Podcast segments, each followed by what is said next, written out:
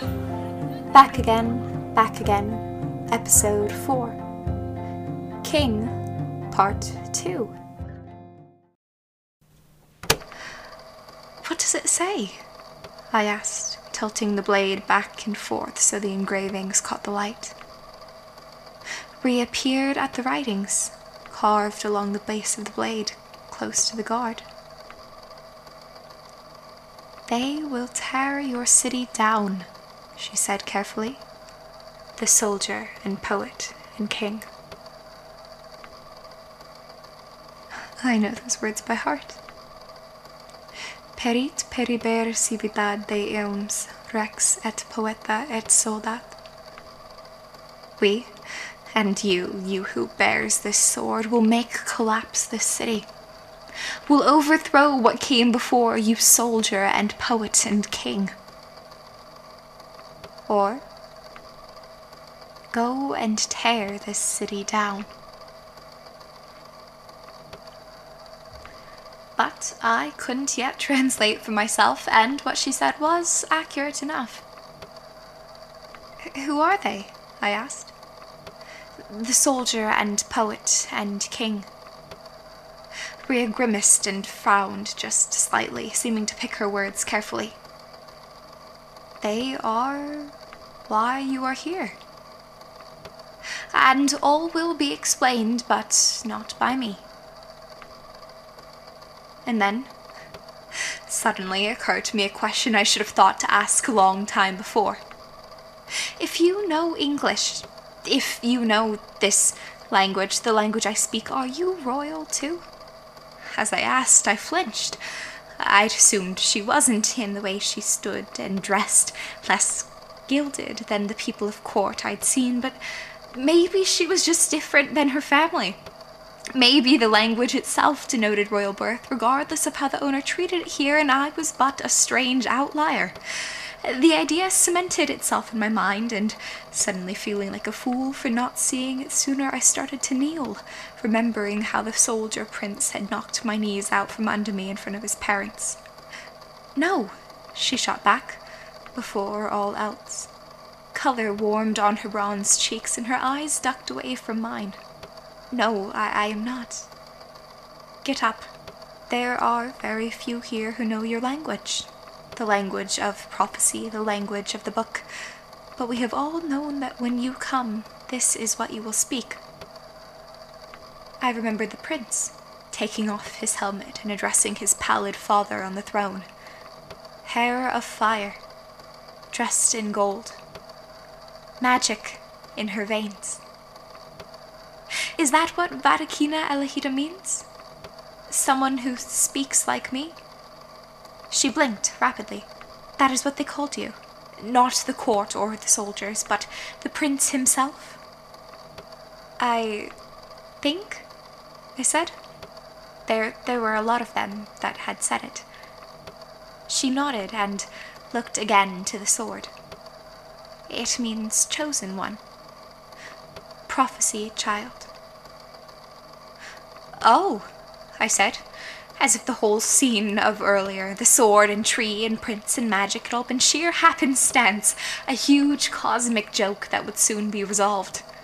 As if I hadn't woken up in a strange land and hadn't been able to find my way back. As if, even then, I had wanted to find my way back. So you know English, my language, because you too are chosen. No, she snapped again, just as defensive. Those who know how you speak have learned it from a book, passed down among the kings from parent to child for a long time. And each time the book finds a new generation, another girl like me is taught, too, so that when you came, you would have a teacher and translator. I see, I said. And a friend? She hesitated. A friend, too? You found it, called a voice from across the courtyard. In tandem, Rhea and I startled and whirled around as the prince strode across the lawn, palms raised defensively. The prince grinned. and began to talk with Ria in the other language, Ryzean, as he approached. He gestured not very subtly towards me, and I very awkwardly tried to avoid making accidental eye contact with him even as I stared, until they seemed to finish whatever conversation they were having. After a half second pause, the prince picked back up in English. Thank you, Ria. I'll send. Elias, Ria supplied, before I could even open my mouth, and I suddenly realized that despite having ridden with him for some hours, despite me having met his parents and called them king and the whole sword from the tree thing, neither of us knew the other's name. I'll send Elias up to you after we finish talking. He smiled at her again, and she nodded and turned back towards the castle.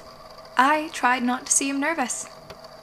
I was very nervous, being this close to a cute, dark eyed prince who knew a lot more about the world around me than I did, and who could be, if the day prior was any indication, very loud and scary when he wanted to be.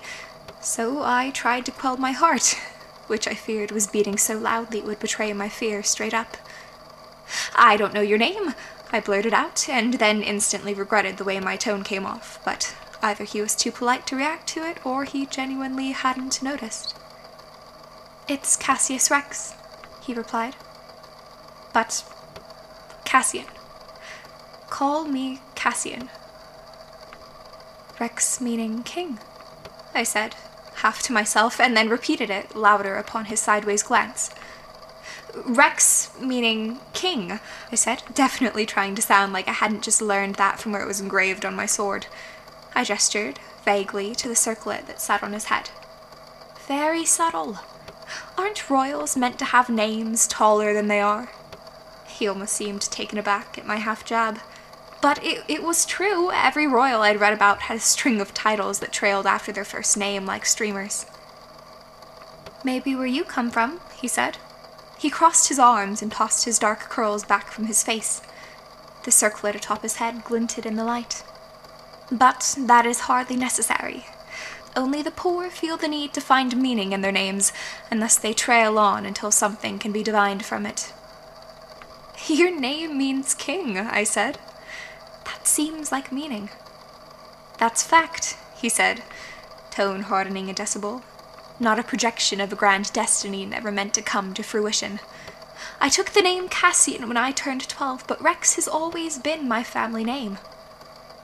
And then he stopped and shook his head, the corner of his mouth quirking. I'm sorry. There's been a lot of discord lately with the name King, and I've jumped right into defending myself before you've even had chance to breathe. What do you mean? I asked.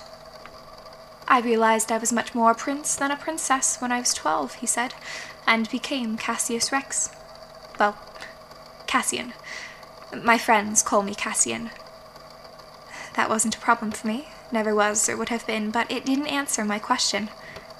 No, no, with Rex. Uh, with King. What do you mean? He took a breath, then paused. It's a long explanation, and not one I'd like to do standing, if possible. He gestured to the great tree behind us, with its copper veined leaves waving gently in the breeze. Care to sit? I, I did and he sat down after me, maybe eight or nine inches between us. Tiny wildflowers peppered the ground around the base of the trunk, blues and purples and whites nestled among the few exposed roots. Cassian caught my eye as I stared at the odd little flowers. Not quite the same as what I knew, but familiar in their defiance of monoculture, familiar in the way I'd gotten used to searching them out among the green of the grass. He grinned, again, crookedly, just the corner of his mouth quirking upwards as I skimmed my free hand over their tiny trumpets. The gardener hates them, but I refuse to let him do a thing about them, he said. I looked up to him then and smiled back, because it felt awkward not to. This was a prince, and he was all the things a prince ought to be valiant and, yes, handsome in a golden, regal sort of way, a lover of flowers, a protector of the small things that others forget. But this was also a boy who pulled me from a house where I didn't understand a thing and pushed me onto my knees in front of his father, and fear was stronger than any valiantly hot vibes that he gave off. What are they called? I asked, thankful for the space between us and thankful for the control in my voice. He frowned. I don't know the exact names of them, but they're. Um, brave flowers? Uh, tiny, brave flowers. In. in your language. I chuckled, and then quickly tried to shut it off as a flush crept into his cheeks, but the redder he got, the harder it was to shut up. I, I don't know what the word would be, he defended, if it's not that. We call them wildflowers, I said. I'm sorry for laughing. Wildflowers, he repeated, softly and carefully, and I nodded. And here? I asked, nestling my sword into the grass and leaves and wildflowers beside me. What do you call them in. in here? In the language of. here. I'd forgotten the word Ria had used, besides it starting with an R. Cassian pulled a tiny iris colored wildflower from the ground and twirled it between his fingers. Raizayan, he said gently. The language of here. Raizayan. Raizayan, I repeated, and promised myself that this time I would not forget. And wildflowers are called? Fret's floors, he said, the word falling from his mouth like a friend. Which is brave flowers, I guessed. The flush came back just a little bit. Yes, you could also call them uh, Savastre Flor. I tilted my head. Which is. untamed flower. Unwanted flower, he said. Oh, I said, but it came out more like an. Oh. Which is why I say Fret's floors. Because they are brave, not unwanted. Cassian passed the flower to me, and my heart did not change pace as his fingers brushed mine. He leaned back against the bark of the old tree. But that isn't why we sat down, Elias from somewhere. He looked back to me, smirking. Is there more to that name? A grand projection of destiny? It's just Elias, I said, but that wasn't true. I had a last name and an embarrassing string of middle names that my parents had seemed fit to gift me, but Elias was easier.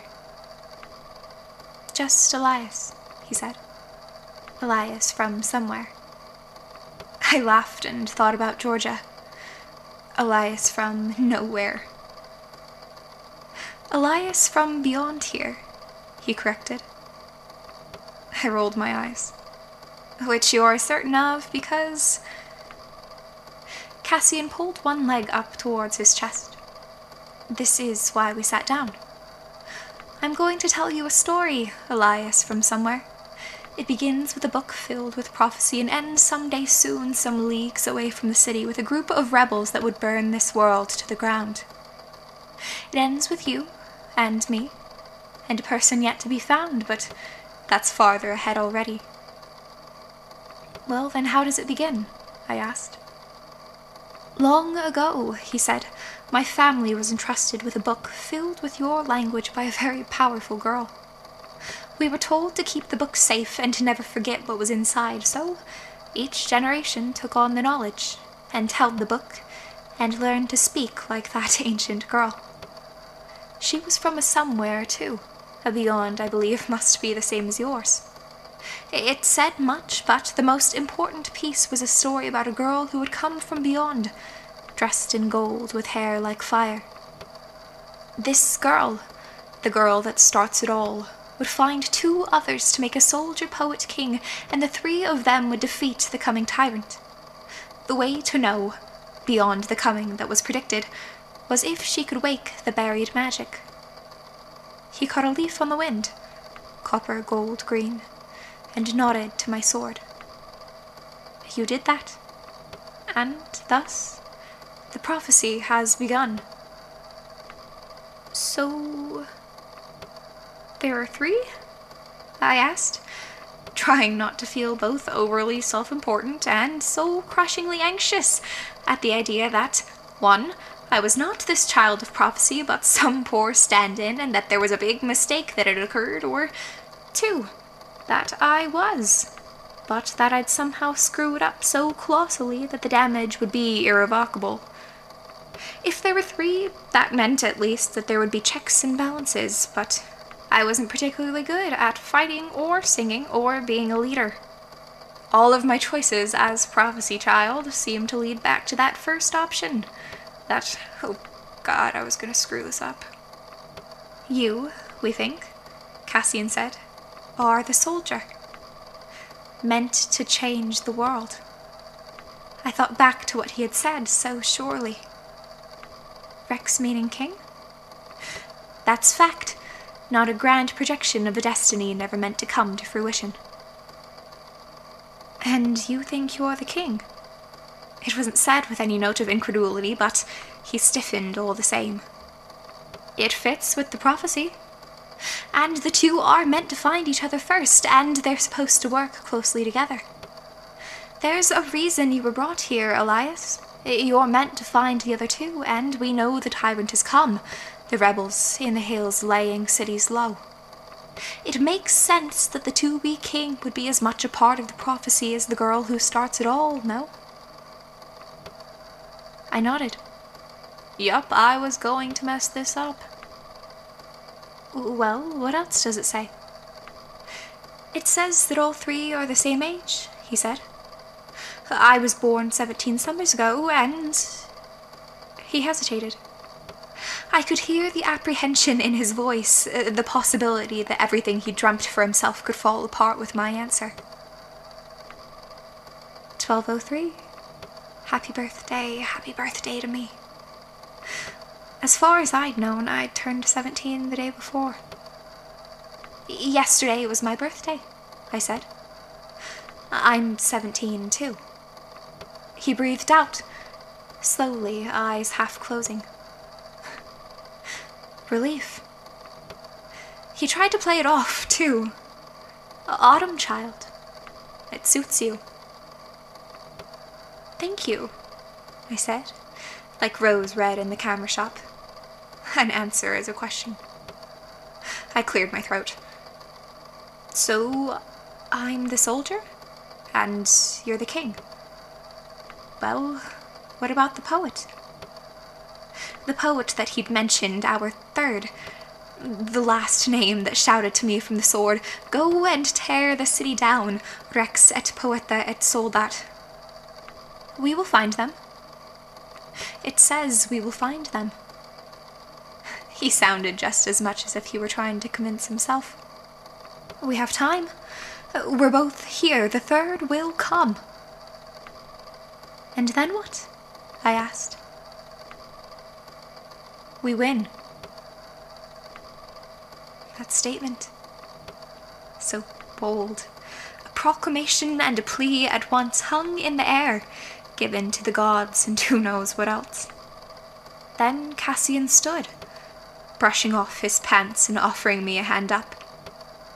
I took it without a thought infinitely more comfortable with the boy king that stood before me now, one as unsure of his future as I was mine, than the princeling who'd found me the day before.